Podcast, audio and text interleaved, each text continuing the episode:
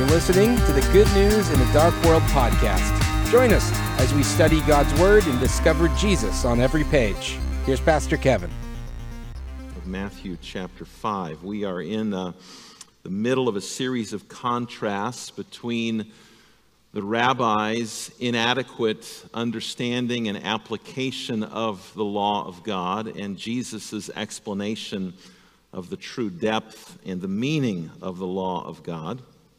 And so far, we've looked at, at three of these contrasts. There are six of them in this passage. We've looked at three. We've looked at murder and adultery and divorce.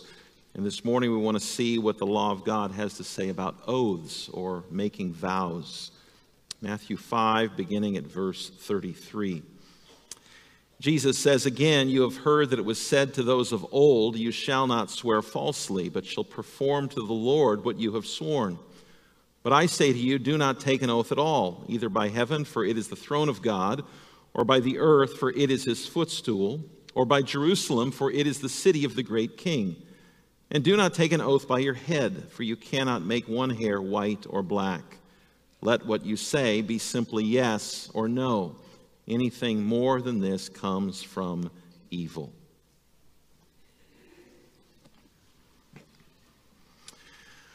Last Sunday night, as we were uh, looking at 2 Samuel 7, I mentioned to you that we live in a world of broken promises. Uh, there is even a well known saying that goes, Promises were made to be broken. We live in a world when many people don't keep their word.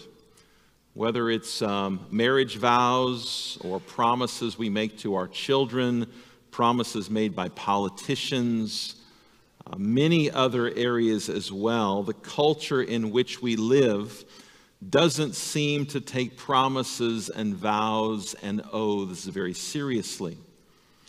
A number of years ago, the, the following prayer was prayed by the chaplain of the Kansas State Senate Omniscient Father, help us to know who is telling the truth. One side tells us one thing, and the other side just the opposite. And if neither side is telling us the truth, we would like to know that too.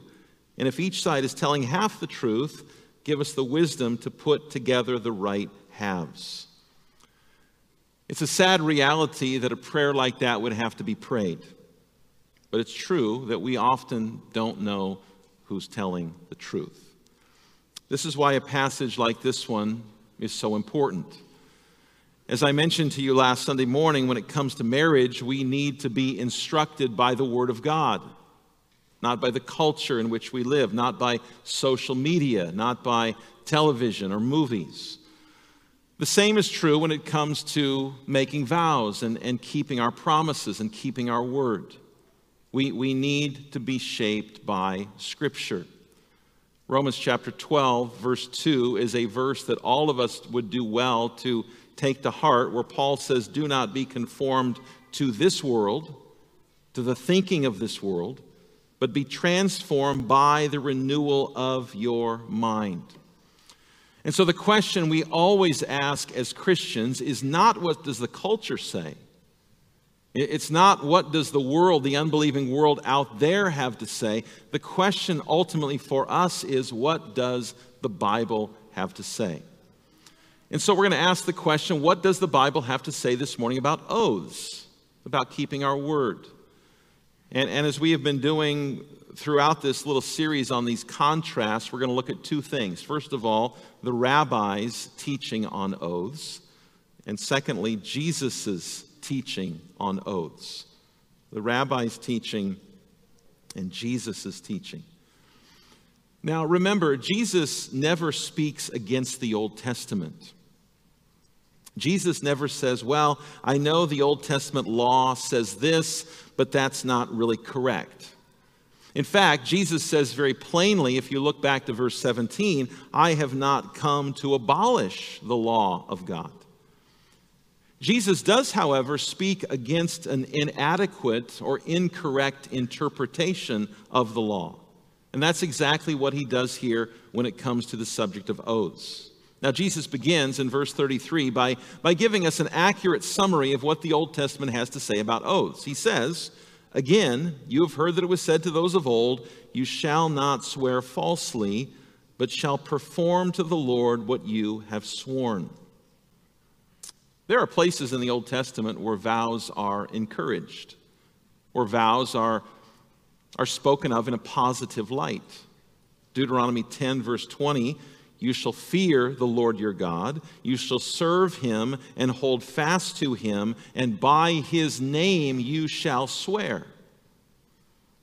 However, what was not spoken of in a positive light was making a vow and then not keeping it, promising to do something and then not following through with that promise. Leviticus 19, verse 2 or verse 12 you shall not swear by my name falsely and so profane the name of your God. Numbers 30, verse 2 If a man vows a vow to the Lord or swears an oath to bind himself by a pledge, he shall not break his word. He shall do according to all that proceeds out of his mouth. Deuteronomy 23, verse 21 If you make a vow to the Lord your God, you shall not delay fulfilling it, for the Lord your God will surely require it of you, and you will be guilty of sin. And so when you read your Old Testament, you, you find two things about vows. First of all, you have the Old Testament assuming that people would make vows, at times, even encouraging people to make vows. But secondly, you also have the very clear teaching that once you make a vow, you have to keep that vow. Once you make a promise, you need to keep that promise. Now, what was so wrong with the rabbi's teaching? about vows? Why, why does Jesus now have to come along and correct what they were teaching about the subject of vows and oaths? Well, what the rabbis were teaching was that there were two kinds of vows there were non binding vows, and there were binding vows. And, and whether or not a vow was binding depended on what you swore by. The, the Mishnah, which is a um, written collection of Jewish oral traditions, the Mishnah dedicated a whole section to a lengthy discussion of what constituted a non binding versus a binding vow. You see, the Jews had, had developed this elaborate list of rules for, for making oaths and, and making vows. And, and so get this this is what the rabbis were teaching in this day. If you swore by Jerusalem, your vow wasn't binding. But if you swore toward Jerusalem, your vow was binding. Your vow was binding. If you swore by the temple, your vow wasn't binding. But if you swore by the temple's gold, your vow was binding. If your oath didn't include God's name, or at least imply God's name, your vow wasn't binding.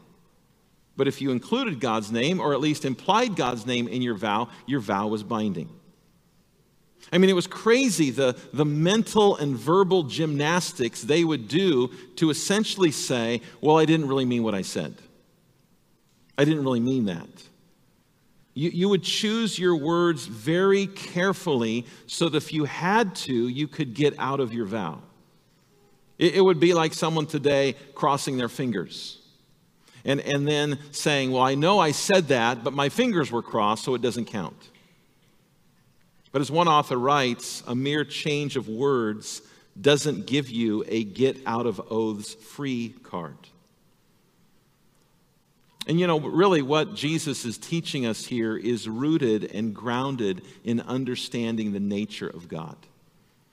If, if we are going to understand what it means to keep our word and to keep our promises, we have to understand who God is.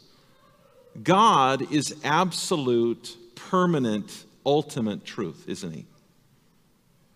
John 1:14 says that Jesus is full of grace and truth.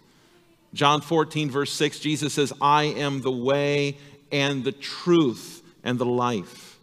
In John 16, verse 13, Jesus said he would send the Spirit of truth to guide us into the truth. In John 18, 37, Jesus said he came into the world to bear witness to the truth. The triune God, Father, Son, and Holy Spirit is truth. Titus 1, verse 2 says that God never lies. In fact, all lies are from the devil. Jesus said in John 8, verse 44, that there is no truth in the devil and that he is a liar and the father of lies. Children, you can think all the way back to the very beginning of the Bible. Think all the way back to Genesis chapter 3, and the devil comes to Eve. And after she said, we, we can't eat from the tree of the knowledge of good and evil because if we do, we will die. Children, do you remember what the devil said to Eve? You will not die. And that was a lie. God, however, is truth. And since we belong to Him, we are to be those who love the truth. We are to be people who are true to our word. And, and this is why it is imperative in the culture in which we live, when truth is at a minimum, it is imperative that we hear this morning what Jesus has to say about vows and speaking the truth. And so notice Jesus begins by saying in verse 34, But I say to you, do not take an oath at all. Now, I don't think that Jesus is saying there that all oaths and all vows are wrong. I don't think he's making an absolute statement about all vows. However, since in that day oaths no longer really meant anything, since there was this, this convoluted formula to determine what was binding and what was non binding, Jesus condemns the practice of taking an oath lightly.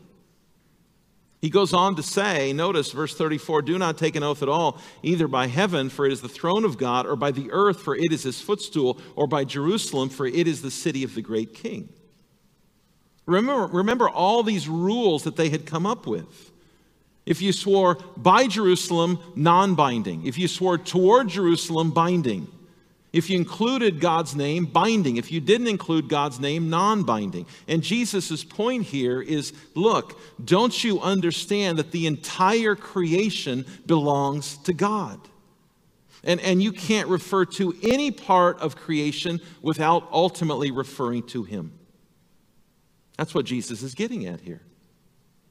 All that we do, we do before God. All in this world belongs to Him. Psalm 24, verse 1 The earth is the Lord's and the fullness thereof, the world and those who dwell therein.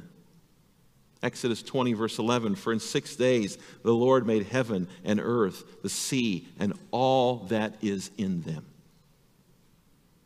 The point Jesus is making here is it doesn't matter what we swear by. It doesn't matter the the, the formula that you use. It doesn't matter the, the convoluted way that you twist your words. The point is, whatever we swear by, it refers to God, since He is the creator of all things. If we swear by heaven, we invoke God because heaven is His throne. If we swear by earth, we invoke God because earth is His footstool. If we swear by Jerusalem, we invoke God because Jerusalem is the city of the great king. I like what William Barclay has to say here. He says, Here is a great eternal truth. Life cannot be divided into compartments in some of which God is involved, and in others of which he is not involved. There cannot be one kind of language in the church and another kind of language in the home. There cannot be one kind of standard of conduct in the church and another standard of conduct in the business world. The fact is that God does not need to be invited into certain departments of our lives and kept out of others because He is everywhere, all through life and every activity of life. There's a Latin slogan that maybe you've heard of before. It's the slogan Coram Deo. Coram Deo just means before the face of God. In other words, all of life is lived before the face of God. And therefore, all of life is to be taken with the utmost of seriousness. It's like David's question in Psalm 139 Where shall I go from your spirit? Where shall I flee from your presence? All that we do, all that we say, all that we think is done in the presence of God. That's the point Jesus is making here. Doesn't matter your formula. It doesn't matter your verbal gymnastics. It doesn't matter if you crossed your fingers. All that we do is done before the face of God. Jesus goes on in verse 36 and he says, Do not take an oath by your head, for you cannot make one hair white or black. You see, in that day, um, people would swear by their heads. In other words, they would say, May I lose my head, may I lose my life if I don't keep my vow.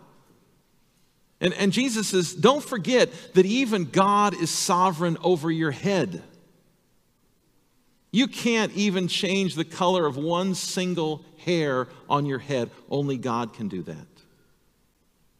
You can go to Friend Salon here in Ripon. You can go to the store and, and buy a do it yourself kit, and you can apply certain chemicals to your head, and you can change the color of your head, color of your hair. I can remove the snow on my chin by getting some chemicals and putting those on there. But the point is is that we cannot change the natural color of our hair. Only God can do that. And so the point that Jesus is making is that whatever you swear by, heaven or earth or Jerusalem or your head, all of it is related to God in some way. And instead of using these verbal gymnastics, instead of this verbal way of crossing your fingers, Jesus concludes this passage by saying in verse 37 let what you say simply be yes or no. What that means is that we should be people who are true to our word. We are to be so faithful to what we say that there is no need to take a vow or an oath. A simple yes or no is sufficient. That's how reliable and trustworthy our word should be. Now, this raises a question, and the question is may we as Christians take oaths today? Jesus seems to say no. And, and that is the position of a lot of Christians that we are not to take any oaths, we are not to make any vows. This, for example, is the position of the Quakers that we may not take any civil or religious vows. We may not even take vows in a court of law. And, and yet, we've already seen from the Old Testament that there are times when oaths are appropriate. We see the same thing in the New Testament. In Acts chapter 18, verse 18, we are told that Paul was under a vow. In the book of Revelation, chapter 10, we find an angel who has sworn a vow. In addition, we have to remember that, that even our worship includes oaths and vows. Parents, what did you vow at the baptism of your child? At the baptism of your child, you, you were asked this question Do you sincerely promise to do all that you can to teach this child and to have him taught this doctrine of salvation? And you vowed yes. That's a vow that we have taken. That's a vow we are to take very seriously. Baptism is not just some cute little ceremony. It's not, okay, that's done. It's all good now. We are vowing to do all that we can to teach our children the gospel. What about when you stood up in church, whether it was here or some other church, and you made a public profession of your faith in Christ? When you stood up here, or when you stood up in another church, and you professed your faith in Christ, you were asked a question that would have been similar to this one Do you declare that you love the Lord? that it is your heartfelt desire to serve him according to his word, to forsake the world, to put to death your old nature, and to lead a godly life. And every one of you, every one of us who has done that, we vowed, I do. It's a vow we are to take seriously. Young person, children, when you one day make a profession of your faith in Christ, it, it's not the end of the road. It's not like, you know, you just, you just cross the finish line and the work is done. In a very real sense, when you stand up before God and the church and you publicly profess that Jesus Christ is your Savior, it's just the beginning. You are making a vow to live according to God's word and to lead a godly life. Or when you were married. When you were married, you said something like this I, I promise to be true to you in good times and in bad, in riches and in poverty, in sickness and in health, and never forsake you as long as we both shall live. Brothers and sisters, those are not just words. Those are not just words that we say. As we said last week, sadly, those are just words for many people. Many people jump into and out of marriage very casually.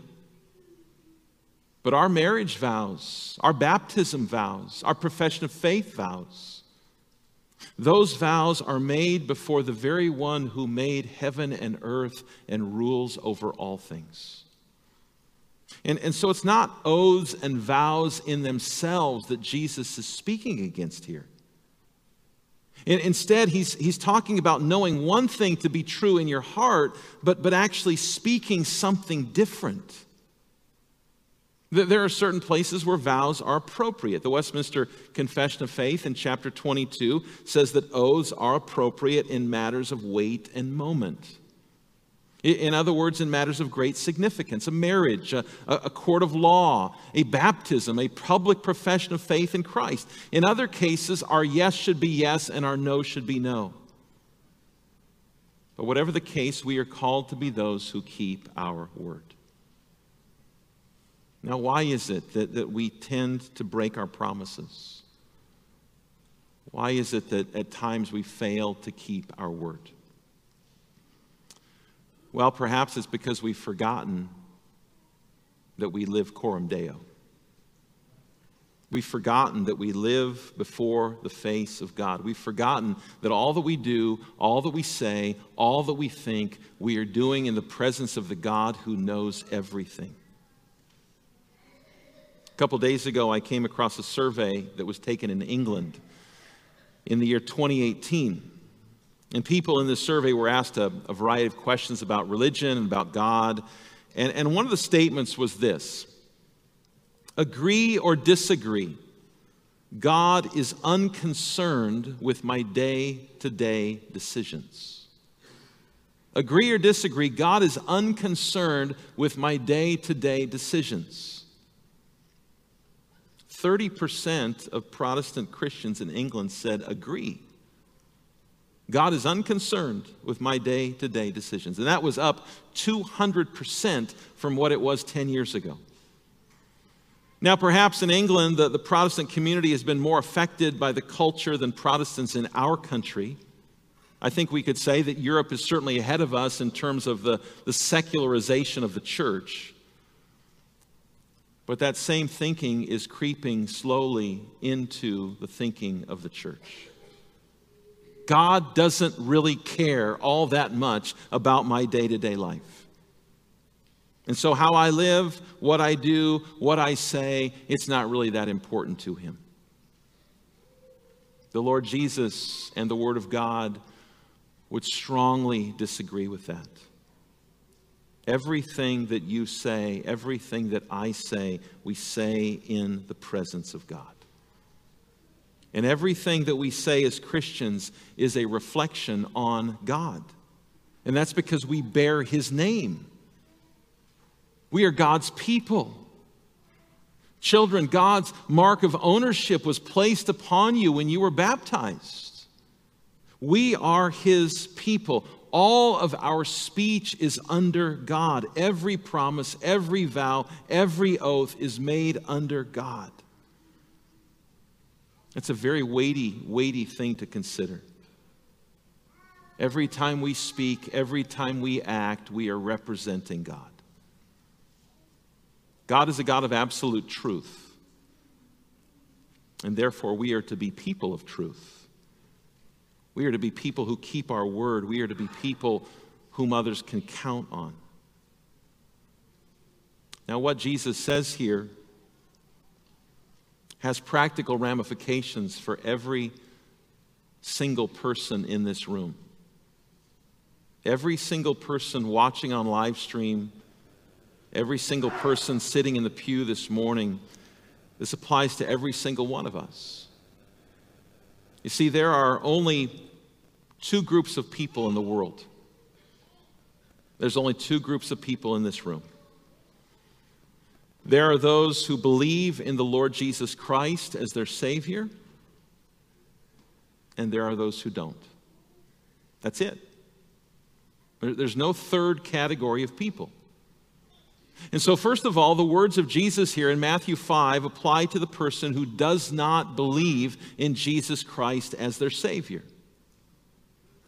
If you are here this morning and you do not believe in Jesus, maybe you're just learning about the Christian faith, maybe you just came here because you were invited.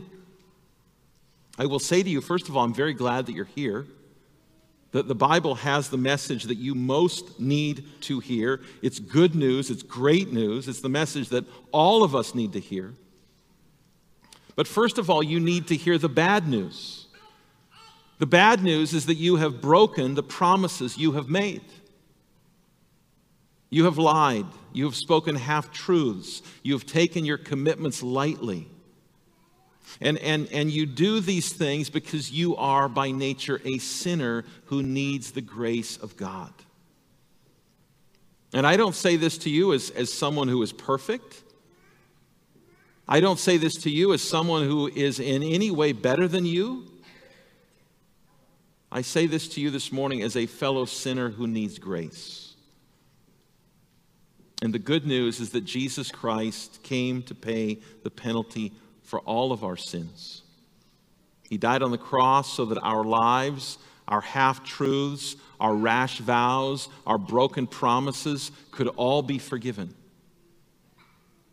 You need Jesus. You need the forgiveness that only He can give you.